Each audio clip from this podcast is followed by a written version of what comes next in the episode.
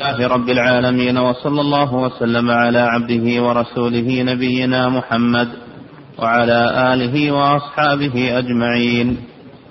قال رحمه الله تعالى وقال سفيان بن عيينة رحمه الله من نطق في أصحاب رسول الله صلى الله عليه وسلم بكلمة فهو صاحب هوى. بسم الله الرحمن الرحيم. الحمد لله والصلاة والسلام على رسول الله.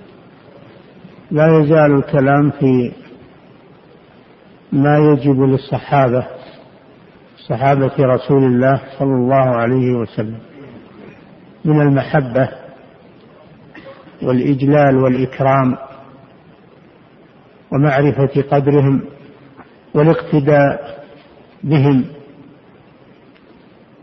لأنهم خير القرون ولأنهم ولأنهم رأوا النبي صلى الله عليه وسلم وآمنوا به صحبوه ونصروه جاهدوا معه وتحملوا العلم عنه فهم أفضل هذه الأمة بل هم أفضل الخلق بعد النبيين لأن الله اختصهم بصحبة نبيه محمد صلى الله عليه وسلم خاتم النبيين وأفضل المرسلين. فلا يطعن فيهم إلا من في قلبه غل وحقد على الإسلام. وهو لا يطعن فيهم لأشخاصهم وإنما يطعن فيهم لأجل ما قاموا به من نصرة هذا الدين. وتبليغه للناس بأمانة. فالذي يطعن فيهم إنما يطعن من أجل هذا لأنه حاقد على الإسلام وموتور من الإسلام فهو يتشفى بذلك ولأجل أن يقطع صلة الأمة بنبيها محمد صلى الله عليه وسلم. لأنهم هم الواسطة بيننا وبين الرسول صلى الله عليه وسلم. فهذا قصد من يطعن فيه. ولهذا لما ذكر المهاجرين والأنصار في سورة في سورة الحشر قال والذين جاءوا من بعدهم يقولون ربنا اغفر لنا ولإخواننا الذين سبقونا بالإيمان ولا تجعل في قلوبنا غلا للذين آمنوا فدل على أن الذي يطعن فيهم أو في أحد منهم إنما هو لغل يجده في قلبه عليهم.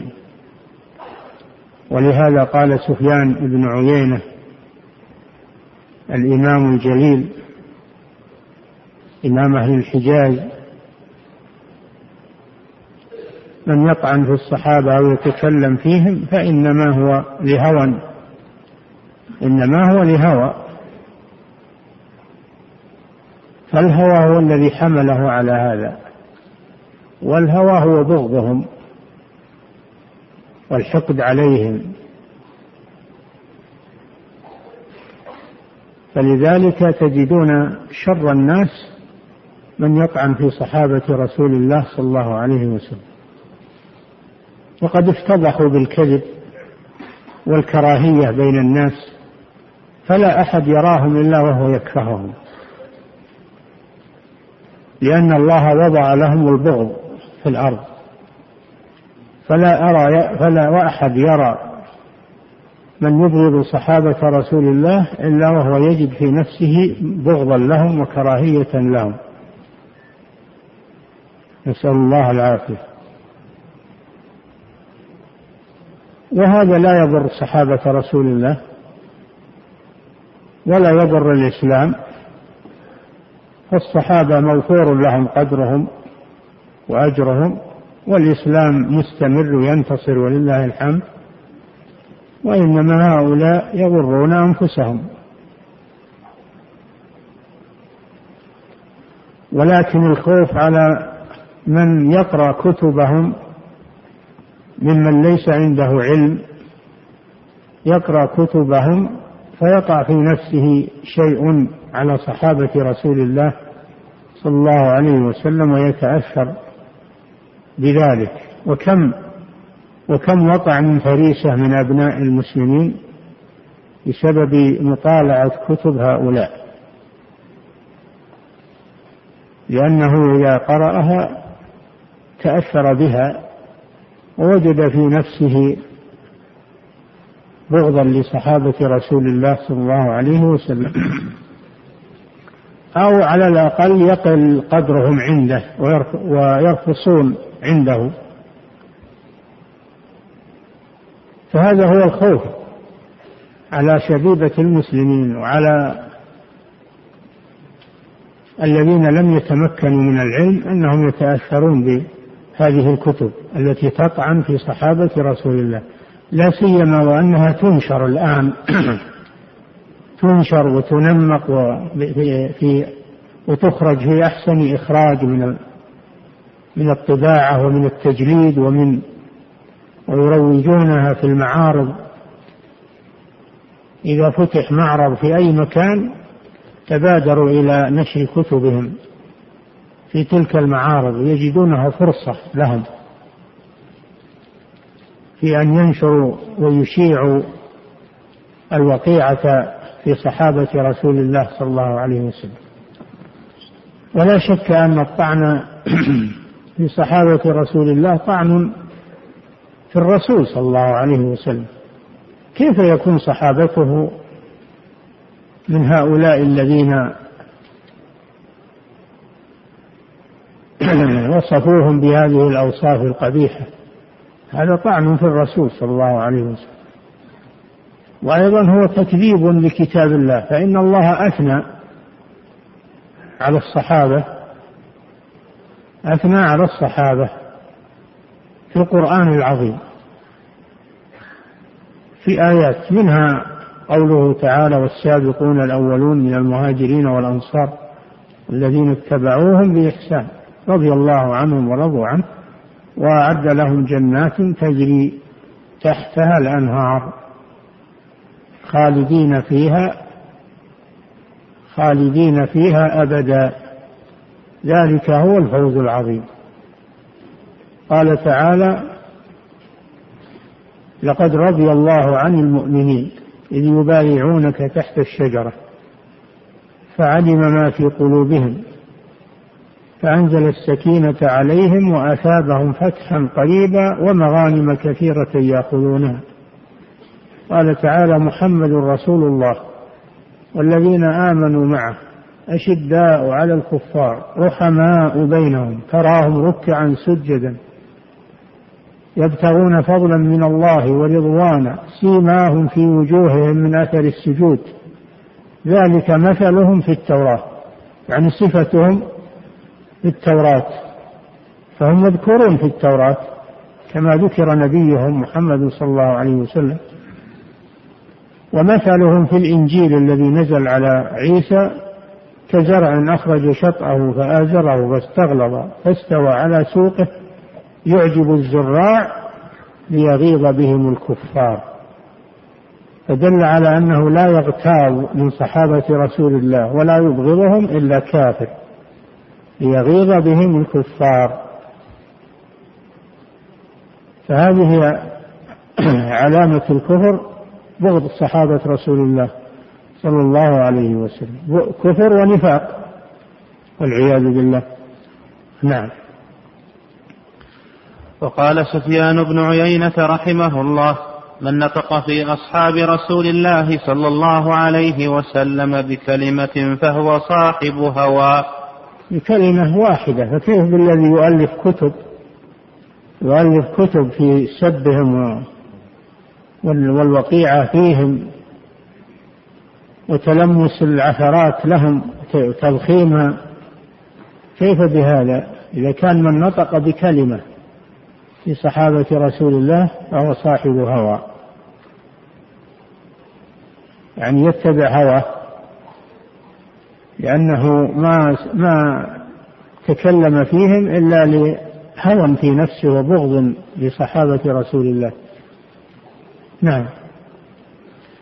والسمع والطاعة للأئمة فيما يحب الله ويرضى. نعم. من أصول أهل السنة والجماعة ومن أصول سنة الرسول صلى الله عليه وسلم السمع والطاعة لولاة أمور المسلمين. قال تعالى يا أيها الذين آمنوا أطيعوا الله وأطيعوا الرسول وأولي الأمر منكم. منكم يعني من المسلمين. وقال النبي صلى الله عليه وسلم أوصيكم بتقوى الله والسمع والطاعة وإن تأمر عليكم عبد.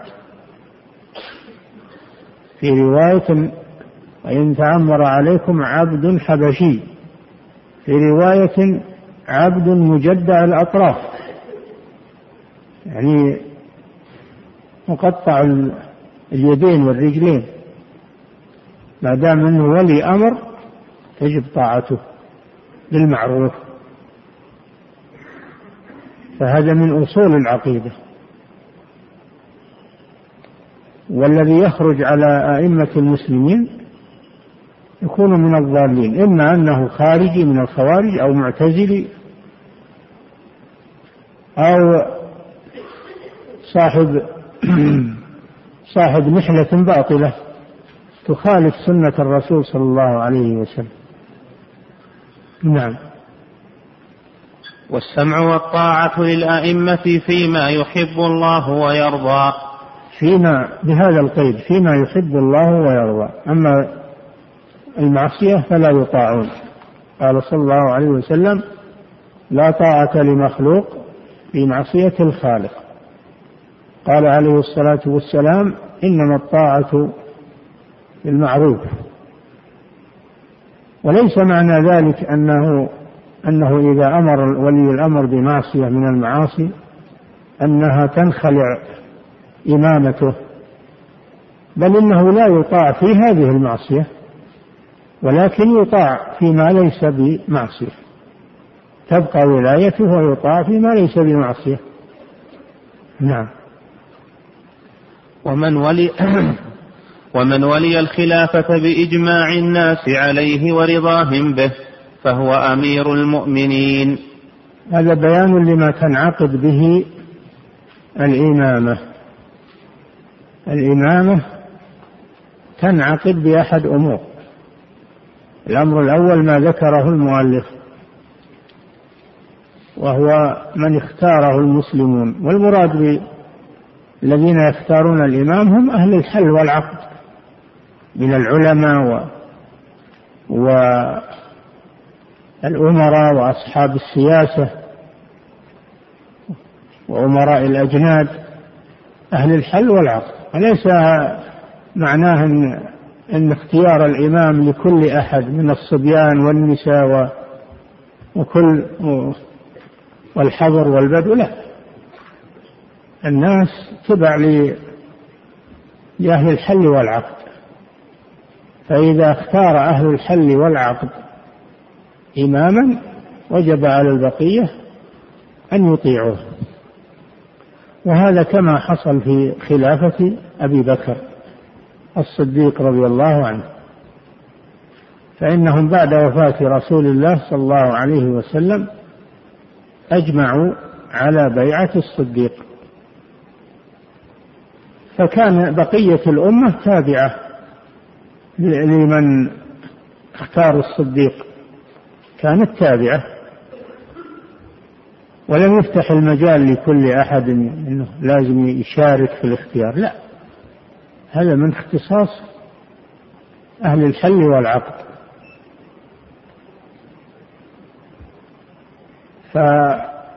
فالمسلمون اختاروا أبا بكر رضي الله عنه أفضلهم. وهذا الاختيار له أدلة من من سنة الرسول صلى الله عليه وسلم. أول شيء أن أبا بكر هو أفضلهم على الإطلاق هو أفضل الصحابة على الإطلاق ما اختلف في هذا أحد. وثانيا أن الرسول صلى الله عليه وسلم أعطى إشارات لاستخلافه منها أنه في مرض موته قدمه يصلي عنه قدمه للصلاة. يؤم المسلمين في محراب رسول الله صلى الله عليه وسلم ويقف موقف رسول الله صلى الله عليه وسلم. هذه إشارة إلى أنه هو إمامهم. كما هو إمامهم في الخلافة كما أنه هو إمامهم في الصلاة. فاختاروا أبا بكر رضي الله عنه وانعقدت بيعته وأجمع الصحابة على ذلك. من باشر الاختيار ومن لم يباشر فهو تبع. والمسلمون جماعة واحدة ويد واحدة.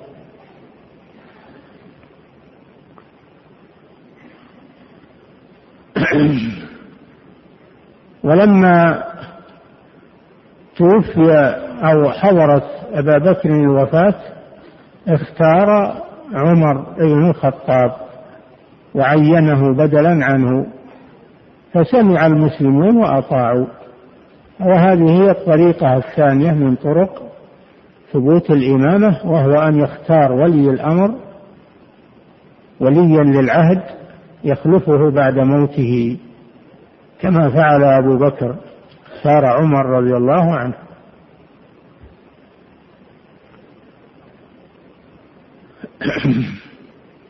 ثالثا إذا تغلب على يعني حصل إن ما فيه إمام وتغلب واحد من المسلمين تغلب وأخضع الناس لإمارته فإنه يكون أميرا وإماما لهم. مثل ما حصل في عهد عبد الملك ابن مروان.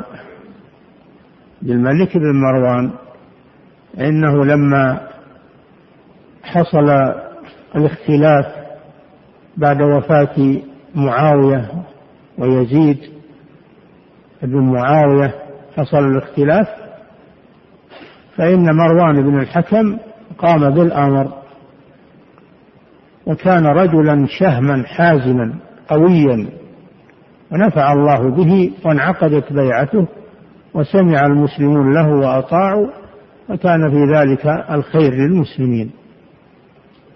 فهذه هي الطرق التي تثبت بها ولاية الإمامة إما باختيار أهل الحل والعقد وإما بالعهد بأن يعهد السابق للاحق وإما بأن يتغلب واحد من المسلمين ويخضع الناس له وينقادوا له لا يجوز لأحد أن يشق العصا. نعم. ومن ولي الخلافة بإجماع المسلمين ورضاهم به فهو أمير المؤمنين. بإجماع المسلمين لا تفهم من هذا أنه لازم أن المسلمين كلهم يجمعون. متعذر. ولكن بإجماعه الحل والعقد كالحاصل في عهد أبي بكر رضي الله عنه وكالحاصل في خلافة عثمان فإن الذين اختاروه هم أهل الشورى وهم الستة الباقون من العشرة المبشرون بالجنة. اختاروه فثبتت إمامته ولم يعترض أحد لم يعترض أحد على ذلك. بل أجمعوا على إمامة عثمان رضي الله عنه. هذا بالاختيار. نعم. فهو أمير المؤمنين لا يحل لأحد أن يبيت ليلة ولا يرى أن ليس عليه إمام. نعم. هذه مسألة. أن أنه لا يجوز للإنسان أن يخرج عن جماعة المسلمين ويشق عصا الطاعة فإنه إن فعل ذلك وبات ليلة ولا ولا وليس له إمام يعتقد إمامته بل يعتقد أن أن أنه يعتقد أن ولي الأمر ليس له إمامة فهذا قد خلع ربقة الإسلام من عنقه بمعنى أنه كان مع مع المسلمين ومرتبطا بالمسلمين فلما فلما خرج عن طاعة الإمام فإنه قطع الرباط بالمسلمين. مثل مثل صغار الأغنام التي يجعل لها يجعل لها آه، حبل ممتد وفيه وفيه دركات آه، في تدخل فيها رؤوس صغار الغنم لتحفظها من الضياع. يسمى الربد يسمى الربد ولا يزال هذا عند البادية إلى الآن يسمونه الربد. بمعنى أنه حبل وفيه عدة آه، يعني خيوط آه، على قدر رقبة آه، على قدر رقبة البهيمة فيدخلون رؤوسها فيها لأجل أنها تحفظها. فهذا فشبه شبه اجتماع المسلمين على إمام شبهه بذلك بالحبل الذي تربط فيه البهائم لئلا تضيع. فمن خرج عن طاعة الإمام فقد خلع هذه الربطة وتعرض للضياع وللذئاب وللأهواء وليس معناه أنه يكفر لا هو معناه أنه يكفر. معناه أنه فارق الجماعة. وخرج عن الطاعة فصار كالبهيمة التي خلق خرجت من الرباط وتعرضت للسباع والنهب والسلب. نعم. فهو أمير المؤمنين لا يحل لأحد أن يبيت ليلة ولا يرى أن ليس عليه إمام برا كان أو فاجرا. ولا يقول أنا ما بايعت وليس لي إمام لأني ما بايعت. أنت واحد من المسلمين. ولما بايع أهل الحل والعقد فأنت تابع لهم. ما يقول أنا ما, ما لي إمام لأني ما بايعت. كما سمعنا من بعض الجهال. أنت أنت مسلم. أنت مسلم ومع جماعة المسلمين. وما دام أن أهل الحل والعقد والنظر الصحيح اختاروا إماما فأنت تابع لهم. نعم. والحج والغزو مع الإمام ماض. صلاحيات الإمام. صلاحيات الإمام كثيرة. ومحل يعني إحصائها وجمعها والاطلاع عليها الأحكام السلطانية. التي ألفت في هذا الأحكام السلطانية للماوردي مثلا الأحكام السلطانية لأبي يعلى الحنبلي وكتب ألفت في هذا فيها صلاحيات الإمام وهذا مذكور في كتب العقائد أيضا مذكور في كتب العقائد. أولا أنه يتولى صلاة الجمعة والعيدين. يصلون يصلي المسلمون خلفه هذا من صلاحياته إلا أن يتنازل ويخلف واحد من العلماء أو من طلبة العلم يصلي بالناس ما في مانع. لكن الأصل أنه أحق أنه أحق بإمامة الجمعة والعيدين. فإن استخلف من يقوم بهذا فله ذلك. وهذا عليه العمل الآن. ثانيا الحج. هو الذي يقيم الحج ويقود الحجيج ويتأمر عليهم وينظر في مشاكلهم. ما يحجون الناس وليس معهم إمام أو نائب للإمام. لازم. لازم أن الإمام هو اللي يقيم المناسك ويقود الحجيج هو أو من ينيبه. أو من ينيبه. ثالثا الجهاد. الجهاد في سبيل الله من صلاحيات الإمام. هو الذي يأمر به وهو الذي ينظم الرايات وهو الذي يختار الجنود والمقاتلين ويؤمر الأمراء و يجند السرايا والجيوش ويسلح المجاهدين ويوجههم إلى غزو العدو يعين لهم الجهة التي يغزونها. هذا من صلاحيات الإمام وليس الجهاد فوضى. وكل من أراد أنه يحمل السلاح ويقتل ويهجم ويقول أنا أجاهد في سبيل الله. هذا ليس جهادا في سبيل الله. جهاد في سبيل الله في الإسلام منظم ومضبوط بضوابط شرعية. أما إذا دخلته الفوضى صار تخريبا وصار ضرره أكثر من نفعه إن كان فيه نفع فالضرر الناجم عنه أكثر. فالأمور لها ضوابط والجهاد أمره عظيم. يحتاج إلى انضباط ويحتاج إلى إلى تقيد بأحكام الجهاد المذكورة في الكتاب والسنة وكلام أهل العلم. ليس الأمر فوضى. أو يجي واحد من دعاة الفتنة ويتزعم بهؤلاء الغالين أو المتطرفين أو الجهال اللي ما يدرون يتزعمهم ويقول نجاهد في سبيل الله. هذا يعتبر من الضرر على الإسلام والمسلمين وليس هذا جهادا لأنه لم يتقيد بضوابط الجهاد. وإذا لم يتقيد بضوابط الجهاد صار فسادا وليس جهادا.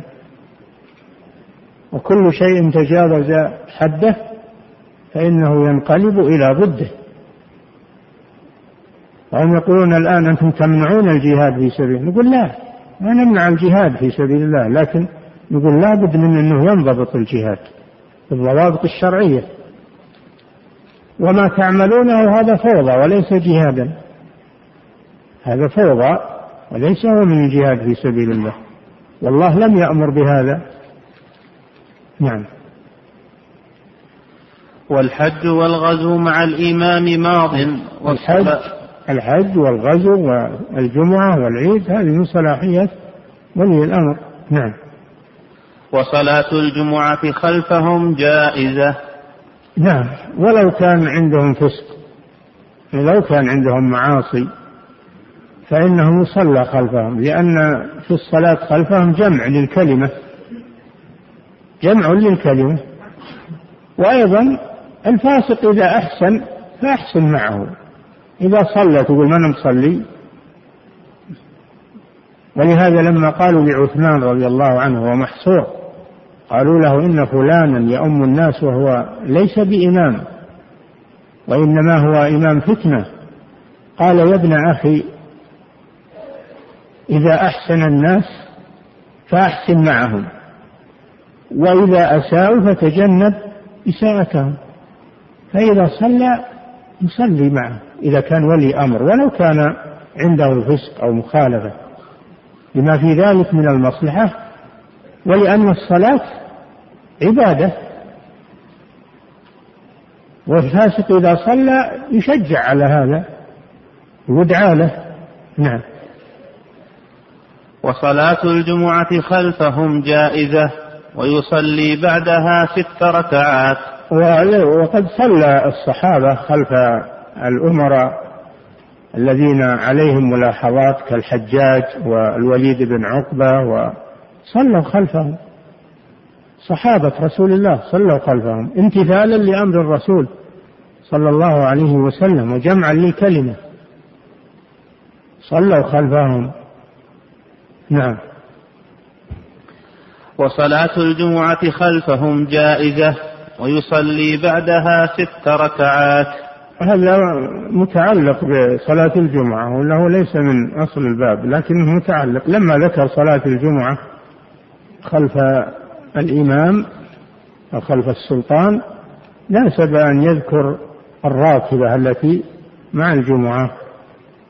الجمعة ليس لها راتبة قبلها. فمن جاء إلى المسجد فإنه يصلي ما تيسر له ويجلس ينتظر. وإن استمر في الصلاة حتى يحضر الإمام فهو أفضل. على أنه نفل مطلق. على أنه نفل مطلق. ليس له علاقة بصلاة الجمعة. أما أما راتبة الجمعة فهي بعدها. راتبتها بعدها. أقلها ركعتان وأكثرها على على المشهور أربع ركعات بسلامين. وجاء في رواية أنه ست ركعات بثلاث تسليمات. بثلاث تسليمات. إذا يكون أقلها ركعتان وأكثرها ست ركعات أو أربع ركعات كما هو المشهور. نعم. وصلاة الجمعة خلفهم جائزة. ويصلي بعدها ست ركعات يفصل بين كل ركعتين. هكذا قال أحمد بن حنبل. وليس معنى ذلك أنه يصلي ست ركعات سردا بسلام واحد لا. ست ركعات كل ركعتين بسلام أو أربع ركعات كل ركعتين بسلام. هذا هو الأفضل. ذكره الإمام أحمد لأن المصنف حنبلي ويعرف مذهب الإمام أحمد. هذا رواية عن أحمد أنه ست ركعات والمشهور أنها أربع ركعات. نعم. والخلافة في قريش إلى أن ينزل عيسى عليه الصلاة والسلام. إذا إذا تشاح مثلا أكثر من واحد في من يلي الإمامة وكل واحد منهم يصلح للإمامة. كل واحد منهم يصلح للإمامة. فإنه يقدم القرشي لميزته على غيره. لقوله صلى الله عليه وسلم الأئمة من قريش قدموا قريشا ولا تتقدموها. إذا كان القرشي صالحا إذا كان صالحا وحصل مشاحة من الذي يتولى فإنه يقدم القرشي لوصية الرسول صلى الله عليه وسلم بذلك. ولأن الصحابة لما توفي رسول الله صلى الله عليه وسلم وقال الأنصار منا أمير ومنكم أمير. قال لهم أبو بكر رضي الله عنه إن العرب لا تدين بهذا الأمر إلا لقريش. إن إن العرب لا تدين بهذا الأمر إلا لهذا الحي من قريش. فبايعوا أبا بكر الصديق رضي الله عنه ومن بعده عمر ومن بعده عثمان ومن بعده علي ومن بعده معاوية وبنو أمية كلهم من قريش. وبعدهم بنو العباس كلهم من قريش.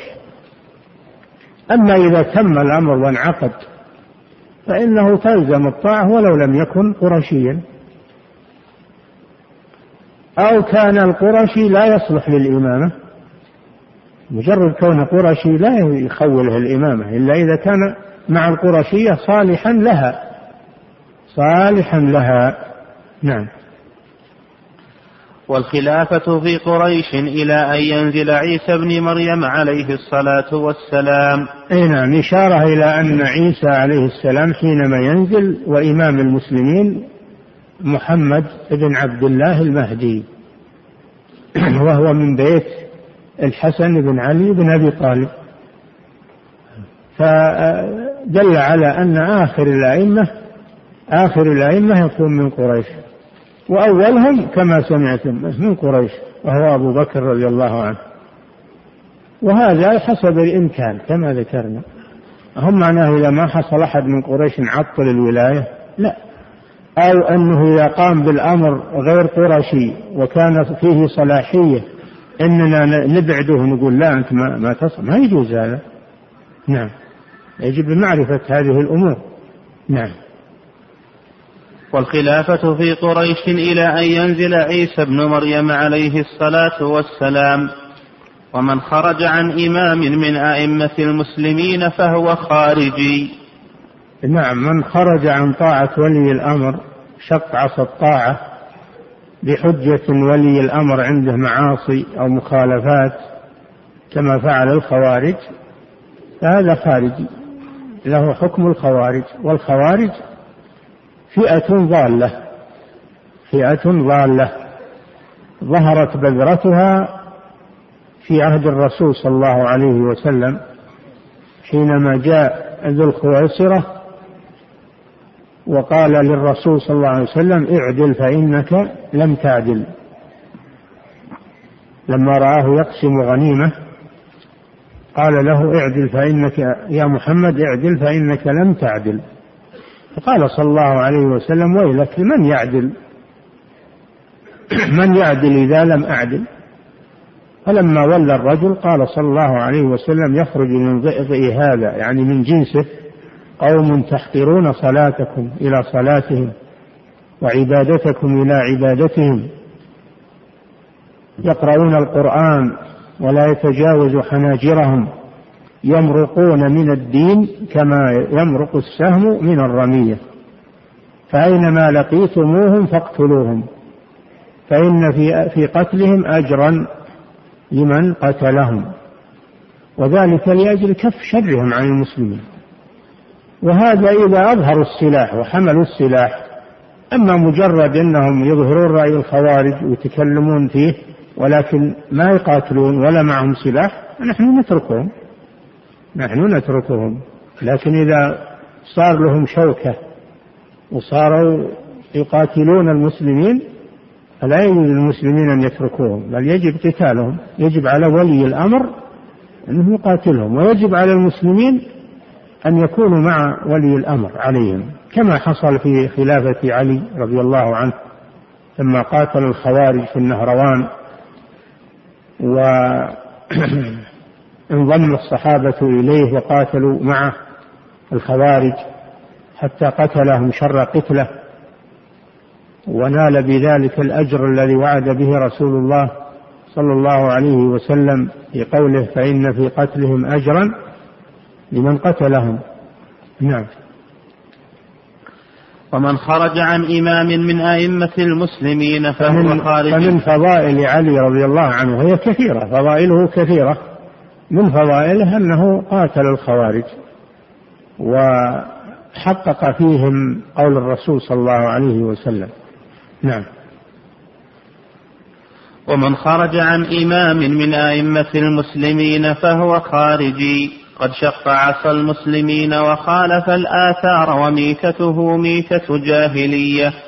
نعم. فالخوارج هم الذين شقوا عصا الطاعة وخرجوا على ولي الأمر. وكذلك هم الذين يكفرون بالكبائر التي دون الشرك. فلهم علامتان العلامة الأولى خروجهم على ولي أمر المسلمين ومحاولتهم آه، خلع ولي الأمر. المسألة الثانية أنهم يكفرون المسلمين بالكبائر التي دون الشرك. هذه صفة الخوارج. نعم. ومن خرج عن إمام من أئمة الذي الذي حملهم على هذا هو الغلو والعياذ بالله. الغلو. ولهذا حذر النبي صلى الله عليه وسلم من الغلو. قال إياكم والغلو فإنما أهلك من كان قبلكم الغلو وهو الزيادة في الدين والزيادة على المشروع. في العبادة. هذا هو الغلو. هذا يجر إلى إلى مذهب الخوارج. وهو الذي دفع الخوارج إلى ما حصل منهم هو الغلو والعياذ بالله. غلوا في إنكار المنكر حتى شقوا عصا الطاعة وغلوا. وغلوا في العبادة حتى كفروا مرتكب الكبيرة من المسلمين. نعم. ومن خرج عن إمام ومن خرج على إمام من أئمة المسلمين فهو خارجي قد شق عصا المسلمين. وخالف الآثار وميتته ميتة جاهلية. خالف الآثار يعني الأحاديث الواردة عن الرسول صلى الله عليه وسلم. وميتته ميتة جاهلية لأن الجاهلية هم الذين ليس لهم إمام. كان العرب في الجاهلية متفرقين. على قبائل. ليس لهم إمام يجمعهم بل كل قبيلة مستقلة بنفسها وتغير على القبيلة الأخرى. ولم يجتمعوا إلا بعدما بعث الله محمدا صلى الله عليه وسلم. دعاهم إلى الإسلام فأسلموا وصاروا تحت راية واحدة. صاروا تحت راية واحدة. واذكروا نعمة الله عليكم إذ كنتم أعداء فألف بين قلوبكم فأصبحتم بنعمته إخوانا. واذكروا إذا أنتم قليل مستضعفون في الأرض تخافون أن يتخطفكم الناس فآواكم وأيدكم بنصره ورزقكم من الطيبات لعلكم تشكرون. هذا من ثمرة طاعة ولي أمر المسلمين. كل هالخيرات تحصل الأمن انبساط الأمن وطلب الرزق وامتداد الناس في السعي في طلب الرزق. أما إذا كان هناك خوف الناس ما ما يسافرون ما ما يبيعون يشرون خوفا على أنفسهم.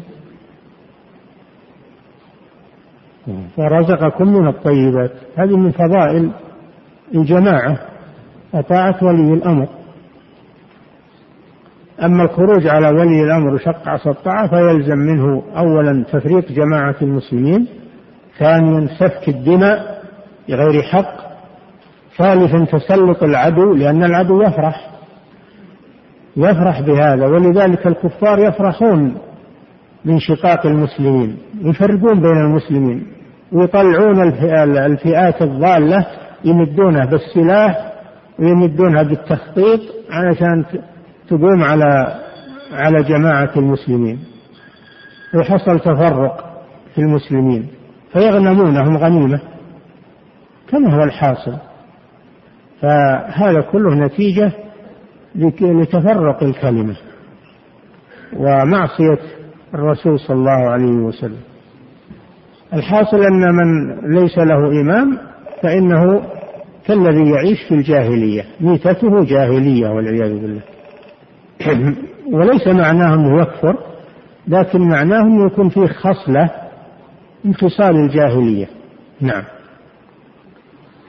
ولا يحل قتال السلطان. نعم. ولا يحل قتال السلطان. نعم لا يجوز لي لا يجوز لأحد أن يقاتل السلطان. يخرج عليه بالسلاح. لأن هذا يترتب عليه مفاسد كما سبق. ترتب عليه مفاسد كبيرة. نعم. ولا يحل قتال السلطان ولا الخروج عليه وإن يعني جار. ولا يحل قتال السلطان. يعني مقاتلة السلطان. مقاتلة السلطان كما تفعل الخوارج. نعم. ولا الخروج عليه. نعم. ولا يحل قتال السلطان ولا الخروج عليه وإن جار. وإن جار إن حصل منه جور أو ظلم فإنه يصبر على ذلك لأن الصبر على ذلك مع ما فيه من الضرر أخف من الضرر الذي يحصل بالخروج عليه. الضرر الذي يحصل مع الصبر على طاعة السلطان الجائر أخف من الضرر الذي يحصل بالخروج عليه. ولا شك أن من القواعد المقررة في الإسلام دفع أعظم الضررين ارتكاب أخف الضررين لدفع أعلاهما. ارتكاب أخف الضررين لدفع أعلاهما. والنبي صلى الله عليه وسلم قال للأنصار قال للأنصار إنكم سترون بعدي أثرة. فاصبروا حتى تلقوني على الحوض. مع فأوصاهم بالصبر مع أنهم يلقون أثره وهي استئثار بالأموال دونهم. استئثار بالأموال دونهم. أوصاهم بالصبر. لما في ذلك من درء أعظم المفسدتين. نعم. ولا يحل قتال السلطان ولا الخروج عليه وإن جار لقول النبي. وإن جار يعني وإن ظلم. الجور هو الظلم. ظلم بأخذ المال أو بضرب أو بضرب الناس هذا ظلم. ولكن يصبر عليه. ولذلك صبر المسلمون على الحجاج مع شدة بطشه وظلمه. صبروا وفيهم الصحابة صبروا ولم يخرجوا عليه نعم. وذلك لقول رسول الله صلى الله عليه وسلم لأبي ذر الغفاري رضي الله عنه اصبر وإن كان عبدا حبشيا. يعني لا يحتقر ولي الأمر وإن كان مظهره غير غير جميل وإن كان مظهره وإن كان أسود اللون أو ليس له نسب عربي لأن العبرة بمنصبه وليست العبرة بشخصه. العبرة بمنصبه وهو الخلافة والإمارة فيطاع. ما دام أنه مسلم يطاع. ولو كان مظهره غير مما لا يعجب الناظر لدمامته أو لرفافته أو لعيب في جسمه مجدع الأطراف. كل هذا لا يسوغ الخروج عليه. حتى لو كان مريض أو عنده ضعف صحي ما دامت انعقدت بيعته فإنه يصبر ويسمع له ويطاع. ولو كان مجدع الأطراف نعم. وقوله صلى الله عليه وسلم للأنصار رضي الله عنهم اصبروا حتى تلقوني على الحوض. نعم. وليس في السنة قتال السلطان. ليس في السنة الثابتة عن النبي صلى الله عليه وسلم قتال السلطان ولا في حديث واحد لا ضعيف ولا ولا حسن ولا صحيح. ليس في السنة حديث يدل على قتال السلطان المسلم السلطان المسلم. وإن كان فاسقا وإن كان ظالما وإن كان جائرا. وإن كان مستاثرا بالأموال لا يجوز الخروج عليه. بل الأحاديث كلها تدل على الصبر على الصبر على ذلك. ولا يعني هذا انتبهوا لا يعني هذا أن السلطان لا يناصح. بل يناصح سرا بينه وبين الناصح. فيجب على من عنده نصيحة أن يبلغها للسلطان. كما قال صلى الله عليه وسلم الدين النصيحة. قلنا لمن؟ قال لله ولكتابه ولرسوله ولأئمة المسلمين وعامتهم. فليس معنى ذلك أنه لا يناصح وأنه يترك بل لا بد أنه يبين له وينصح وهذا من حقه على هذا من حقه على العلماء وعلى رعيته وعلى أهل المشورة وأهل الرأي أنهم يناصحونه. نعم.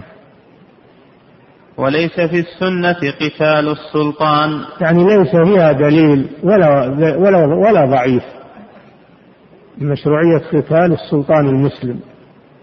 بل فيها وفي القرآن الأمر بطاعته. أطيعوا الله وأطيعوا الرسول وأولي الأمر منكم. انظر إلى قوله منكم. يعني ما دام مسلما فإنهم تجب طاعته. نعم. وليس في السنة قتال السلطان فإن فيه فساد الدنيا والدين. فساد وليس في السنة قتال السلطان فإن فيه فساد الدنيا والدين. نعم. في في قتال السلطان فساد الدنيا لأن يضيع الملك وتشيع الفوضى وتسلط آه، الأعداء وضياع الدين فإنه لا أحد يقيم الحدود ولا أحد ينفذ القصاص ولا أحد آه، ولا أحد ينفذ الأحكام الشرعية ويرد الحقوق إلى مستحقيها وينفذ الأحكام القضائية. ما أحد يعمل هذا. تفسد يفسد الدين بهذا. لا يقام حد من الحدود. ولا يقام قصاص. إذا ماذا تكون الدنيا؟ تكون فوضى وفساد. لا تقطع يد السارق. إذا تضيع الأموال. لا يقطع قطاع الطرق. إذا تعطل السبل. من الذي يقوم بهذا؟ إلا ولي الأمر. يقول ما يقوم هذا هذا من صلاحيات ولي الأمر. ولا أحد يستطيع. لو اجتمعوا الناس كلهم. ما استطاعوا يقومون بهالأمور بل تلزم الفوضى لكن لما يكون فيه ولي الأمر ينحس ما الأمر ولا أحد يتكلم. هذا من الحكمة الإلهية. نعم. ويحل قتال الخوارج إذا عرضوا للمسلمين في أموالهم وأنفسهم وأهليهم. عرفنا الخوارج وهم الذين يرون شق عصا الطاعة ويرون أن ولي الأمر ليس له بيعة. أو لم يبق له بيعة على الناس. ويكفرون المسلمين بكبائر الذنوب. هؤلاء إذا اعتنقوا هذا المذهب ولم يكن لهم شوكة ولم يقاتلوا يتركون مع مناصحتهم والبيان لهم لعلهم يتوبون. أما إذا صار لهم شوكة وأظهروا آه، القوة فيجب على المسلمين قتالهم. كفا لشرهم كفا لشرهم. ولا يقاتلون على أنهم كفار ما يقاتلون على أنهم كفار بل يقاتلون على أنهم مسلمون جاروا على المسلمين واعتدوا عليهم. ولهذا لما سئل أمير المؤمنين علي رضي الله عنه في قتال الخوارج قيل له أكفار هم؟ قال لا من الكفر فروا ولكنهم إخوة لنا بغوا علينا. فلا يقاتلون على أنهم كفار.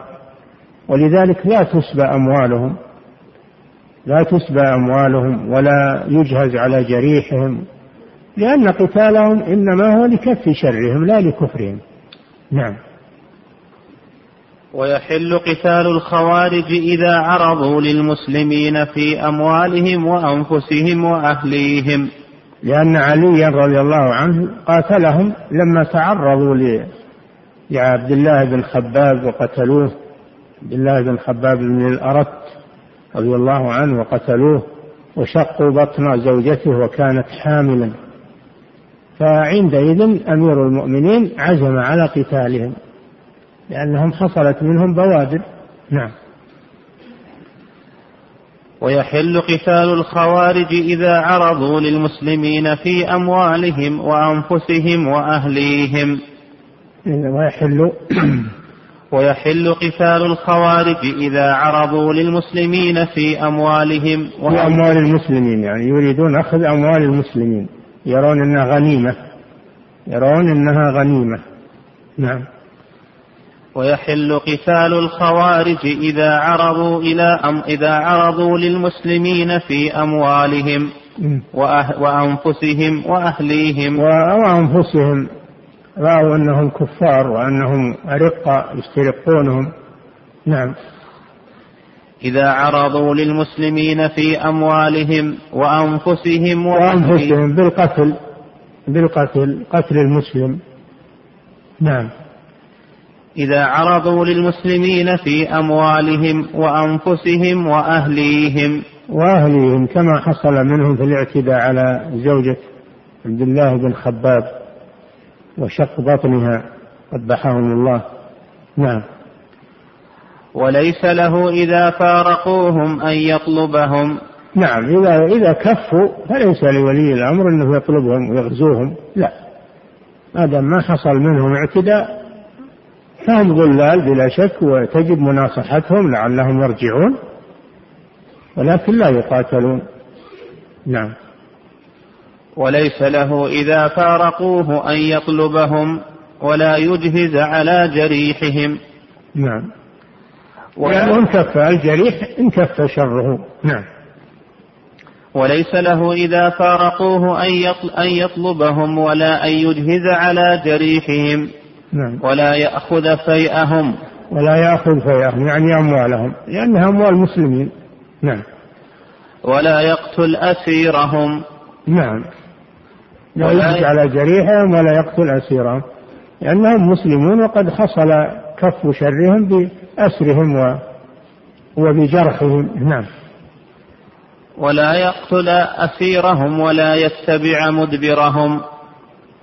ولا يتبع مدبرهم. إذا انهزموا يتركهم ما يلحقهم. نعم. لأنهم كف شرهم. نعم. واعلم أنه لا طاعة لبشر في معصية الله عز وجل. هذا استثنى لما سبق لما ذكر أن تجب طاعة ولاة الأمور لا في كل شيء وإنما يطاعون فيما ليس بمعصية. أما إذا أمروا بمعصية فلا يطاعون. قد جاء في الحديث أن الرسول صلى الله عليه وسلم أمر على جماعة من الصحابة على سرية من الصحابة أمر عليهم أميرا. فلما صاروا في الطريق قال لهم اجمعوا حطبا. أمرهم وجمعوا الحطب.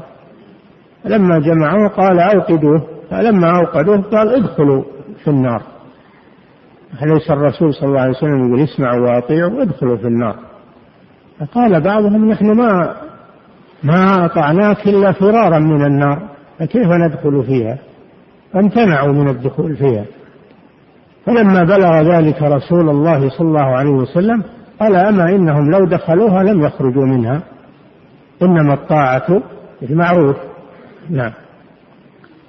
واعلم أنه لا طاعة لبشر في معصية الله عز وجل. لا طاعة لبشر لولي الأمر للوالد لأي بشر ولا لمدير. ليس لبشر طاعة في معصية الله عز وجل. نعم. ومن كان من أهل الإسلام فلا تشهد له بعمل خير ولا شر. نقف عند هذا. نعم.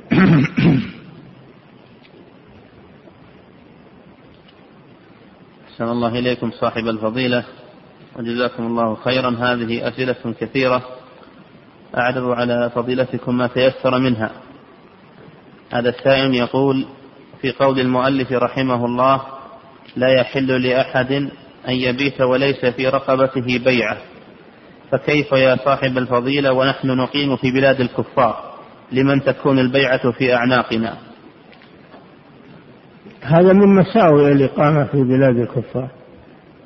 هذا من مساوئ الإقامة في بلاد الكفار. فلا تقم فيها إلا للضرورة فقط قدر الضرورة.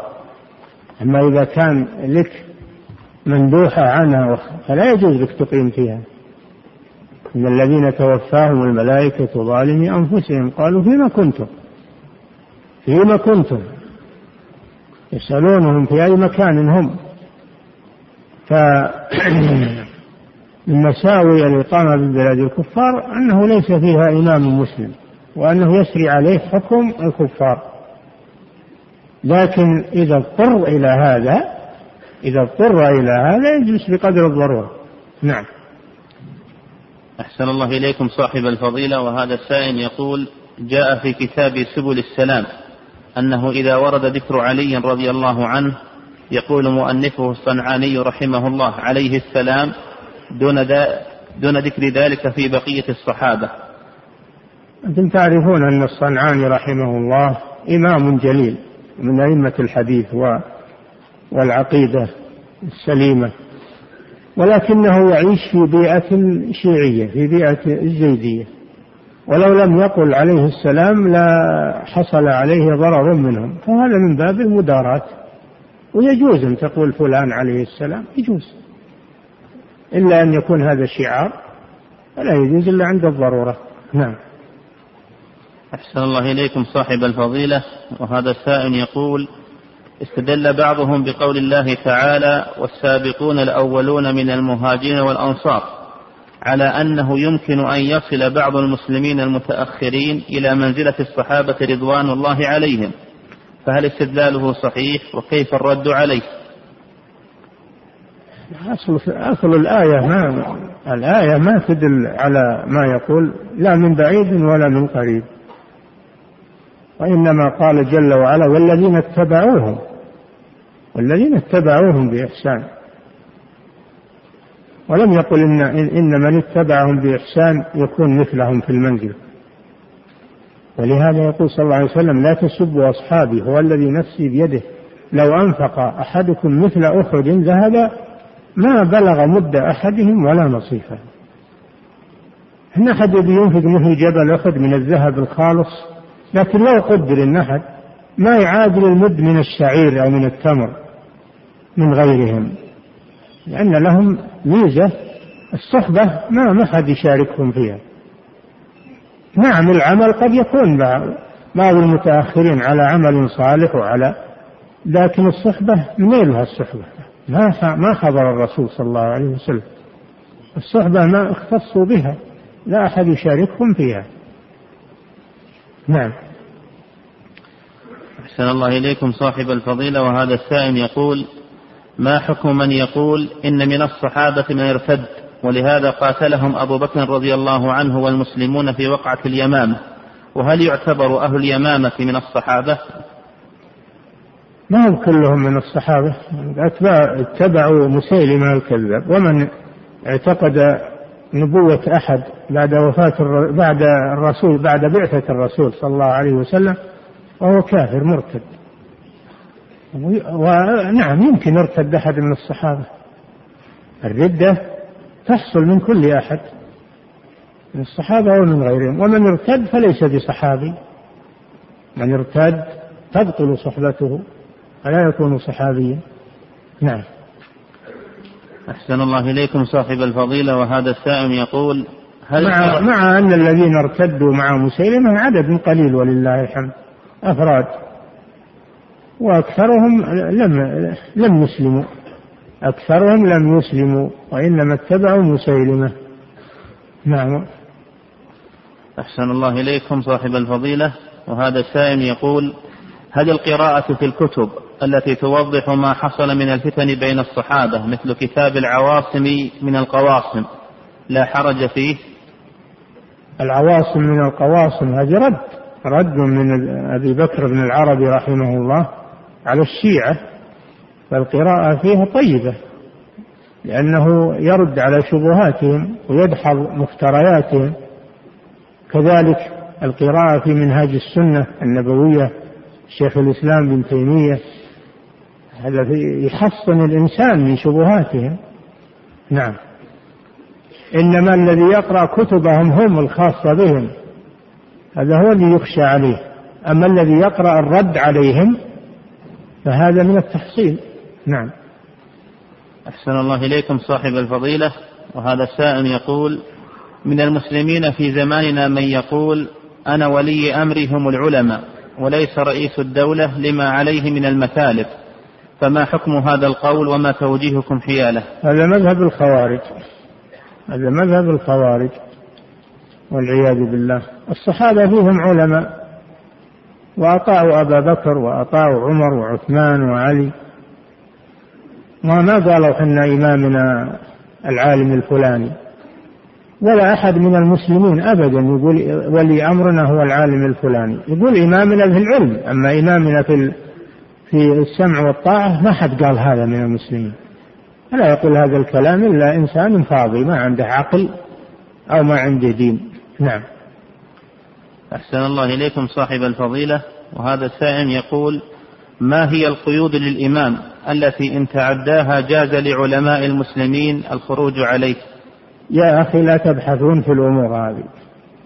لا تبحثون في الأمور هذه. ما ما في بحثها بالمجالس العامة ولا فائدة بل فيها ضرر. نعم. أحسن الله إليك. أنتم اعرفوا الأصول. اعرفوا الأصول والضوابط. نعم. نعم. أحسن الله إليكم صاحب الفضيلة. وهذا سائل يقول ما الحكمة من عدم ذكر قوله وأطيعوا في حق أولي الأمر؟ في قول الله تعالى يا أيها الذين آمنوا أطيعوا الله وأطيعوا الرسول وأولي الأمر منكم. ذكر المفسرون أن الحكمة والله أعلم أنهم ولاة الأمور لا يطاعون استقلالا وإنما يطاعون فيما أطاعوا الله ورسوله فيه. وهذا كما في قوله صلى الله عليه وسلم لا طاعة لمخلوق لمعصية الخالق. طاعة الله هذه مطلقة لأن الله جل وعلا لا يأمر بمعصية والرسول طاعته مطلقة لأنه لا يأمر بمعصية عليه الصلاة والسلام. أما ولي أمر المسلمين فقد يأمر بمعصية إما عن جهل وإما عن تعمد قد يأمر بمعصية فلذلك تتجنب المعصية. ولو أمر بها ولا يطاع فيها. نعم. أحسن الله إليكم صاحب الفضيلة. وهذا سؤال قد تكرر كثيرا حيث انتشرت كتب في هذا الزمان فيها النيل من بعض الصحابة كمعاوية وعمرو بن العاص وأبي ذر رضي الله تعالى عنهم. والسؤال ما حكم المتاجرة في هذه الكتب وشرائها وما موقفنا من بيعها في مكاتب المسلمين؟ هذه الكتب إما أن تكون من تأليف الفرق الضالة التي تريد الانتقام من المسلمين والطعن في الإسلام لا يستغرب منهم تأليف هذه الكتب. وإما أن تكون من قوم من المسلمين من أهل السنة لكنهم جهال قرأوا هذه الكتب فتأثروا فيها فألفوا على ضوئها تنقصا لبعض الصحابة. تصديقا لما قاله هؤلاء الضلال فالحاصل أن هذا خطأ عظيم ولا يجوز بيع هذه الكتب ولا شراؤها ويجب منعها. يجب منعها منعا باتا. إذا إذا كانوا يحاربون المخدرات يحاربون المخدرات وهذا حق أنه تحارب. فضرر هذه الكتب أشد من المخدرات. لأن المخدرات ضررها على الأجسام أما هذه ضررها على الدين وعلى العقيدة فيجب أن تحارب وأن تمنع. أشد من منع المخدرات. نعم. وتعلمون أن الإسلام جاء بحفظ الضروريات الخمس. أولها حفظ الدين. أولها حفظ الدين. وهذه تطعن في الدين في صميمه. نعم. أحسن الله إليكم صاحب الفضيلة وهذا سائل يقول نزلت أشرطة في الآونة الأخيرة وهي أشرطة كثيرة تحكي ما جرى بين الصحابة من الفتن فهل يجوز استماعها أو المتاجرة فيها؟ الواجب إتلافها الواجب إتلاف هذه الأشرطة ولا يجوز ترويجها ولا بيعها ولا شراؤها ولا الاستماع إليها لأننا منهيون عن ذلك وهذا الذي هذا الذي أملى هذه الأشرطة؟ لا يخلو. إما أن يكون مضللا قاصدا للتضليل وإما أنه جاهل. وإما أنه جاهل ولا يعرف العقيدة وما فيها من التحذير من الخوض في أمور الصحابة. وعلى كل حال هذه الأشرطة باطلة ولا يجوز ترويجها ولا بيعها ولا شراؤها ولا استجلابها والواجب إتلافها. نعم. أحسن الله إليكم صاحب الفضيلة وهذا سائل يقول هل أهل الكبائر إذا عذبوا في النار يموتون فيها قبل أن يدخلوا الجنة؟ الذي جاء في الحديث الصحيح أنهم يخرجون كالفحم يخرجون متفحمين ويوضعون في نهر قالوا له نهر الحياة فتنبت أجسامهم في هذا النهر. فإذا نبتت أجسامهم وعادت كما كانت أذن لهم بدخول الجنة. نعم. أحسن الله إليكم صاحب الفضيلة. وهذا السائل يقول أشكل علينا ما جاء في حديث النواس بن, بن سمعان رضي الله عنه في قول النبي صلى الله عليه وسلم إذ بعث الله المسيح ابن مريم. فما معنى قوله إذ بعث؟ أنزله. بعثه يعني أنزله من السماء. لا أنزله من السماء. فالمسيح ينزل بأمر الله عز وجل وهذا بعث من الله عز وجل. وليس معناه أنه أحياه لأنه حي. ليس معنى بعثه يعني أحياه أو بعثه يعني أرسله. لأنه لا رسول بعد النبي محمد صلى الله عليه وسلم. وإنما يأتي عيسى عليه السلام تابعا للرسول ومنفذا لشريعة الرسول صلى الله عليه وسلم. نعم.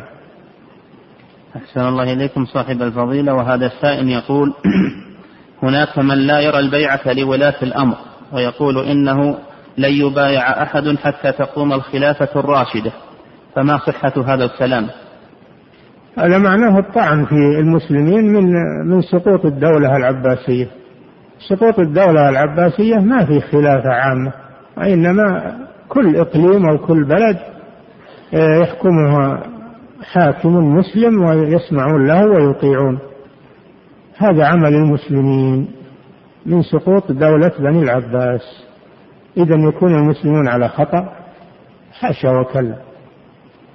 وأنتم سمعتم أن من إن من خضع له المسلمون وصاروا تحت إمرته وبايعوه إماما لهم يصير إمام ولو, ولو لم يكن عاما ولو كان في بعض البلاد. وعلى هذا عمل المسلمين. وللشوكاني كلام نفيس في هذا الموضوع. نعم.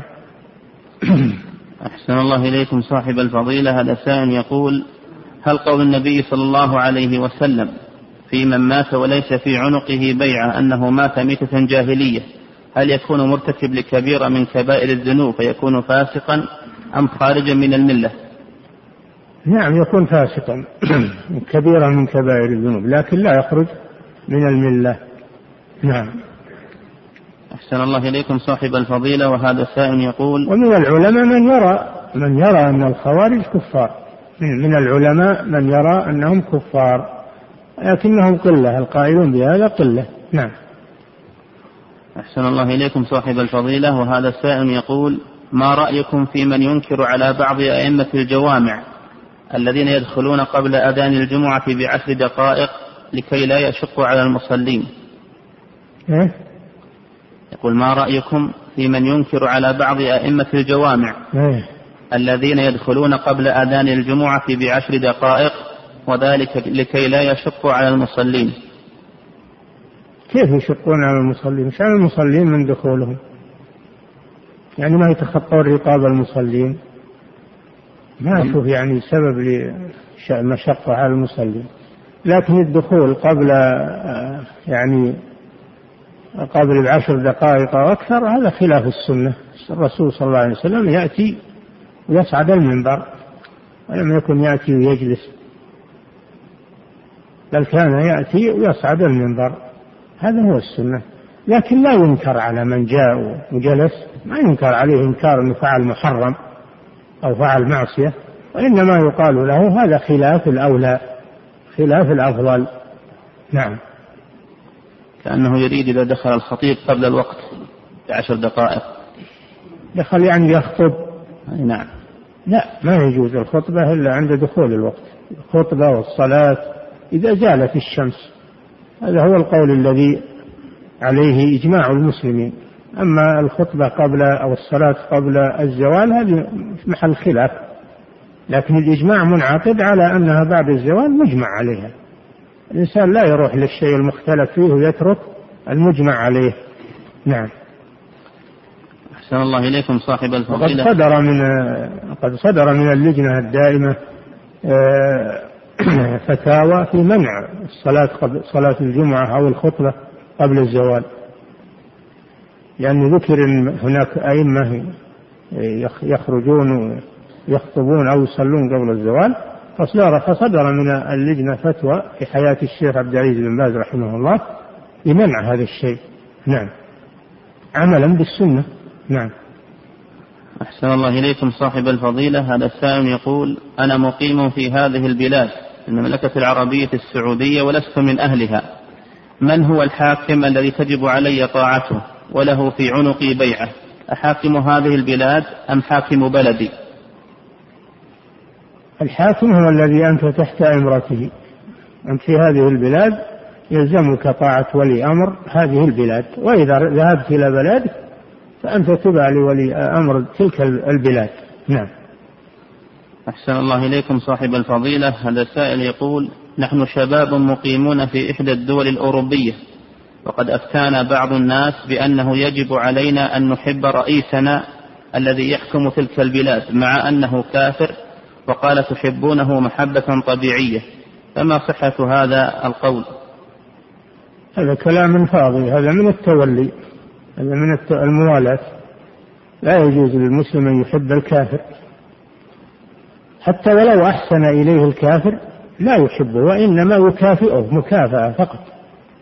يكافئه مكافأة على إحسانه لكن لا يحبه بقلب. ولذلك الوالد الكافر يجب على الولد أن يبر به من باب المكافأة ولا يحبه في قلبه فيكرهه لكفره ويبر به لأنه والد له له حق عليه. نعم. أحسن الله إليكم صاحب الفضيلة. هذا السائل يقول كثر في هذه الأيام الكلام في أهل الحل والعقد من غمز ولمز حتى إن البعض لم يعترف بهم ويقول يجب أن يكون لكل مسلم حق في الاختيار. ويستشهدون على هذا بما يحصل في بلاد الغرب. فهل هذا القول صحيح؟ ومن هم أهل الحل والعقد؟ يكفي أنهم يستدلون بما في بلاد الغرب. هذا يدل على أن هذا القول باطل. لأن يعني قدوتنا ما هي بلاد الغرب. قدوتنا سنة الرسول صلى الله عليه وسلم وعمل المسلمين. ولم يكن في سنة الرسول صلى الله عليه وسلم ولا في عمل المسلمين. إن كل واحد يختار وينتخب ويبايع لا. إنما هذا لأهل الحل والعقد من المسلمين. والمسلمون يد واحدة جماعة واحدة. حتى إن أدناهم يسعى بذمتهم يسعى بذمتهم أدناهم. فإذا أمن مسلم كافرا ودخل تحت أمانه فإنه يجب على البقية أن يؤمنه. لأن هذا الذي أمنه من المسلمين يسعى بذمتهم أدناهم. فكيف إذا كان الذين بايعوا الإمام هم القدوة وهم وهم الصفوة من من الأمة من العلماء والقادة وأصحاب الرأي. فهؤلاء يريدون يريدون أن يروجوا أن يروجوا مذهب الغرب ويبطلوا مذهب الإسلام في اختيار الولاة. نعم. أحسن الله إليكم صاحب الفضيلة وهذا السائل يقول هل هناك فرق بين الخوارج وبين البغاة؟ نعم. البغاة لا يكفرون المسلمين وإنما يخرجون بحجة الأمر بالمعروف والنهي عن المنكر ولا يكفرون. أما الخوارج فهم يكفرون المسلمين. نعم. أحسن الله إليكم صاحب الفضيلة وهذا السؤال وقد تكرر كثيرا. ويقول فيه أحدهم هل أسامة بن لادن ومن تبعه من قوله وأيدهم على على مذهبهم يعتبرون من الخوارج؟ عندكم قاعدة أن الذي يخرج على ولي الأمر أنه من الخوارج سواء أسامة بن لادن أو غيره اللي يخرج على ولاة أمور المسلمين فهو من الخوارج. نعم. يكفي. والله أعلم. صلى الله وسلم على نبينا محمد وعلى آله. الله أكبر.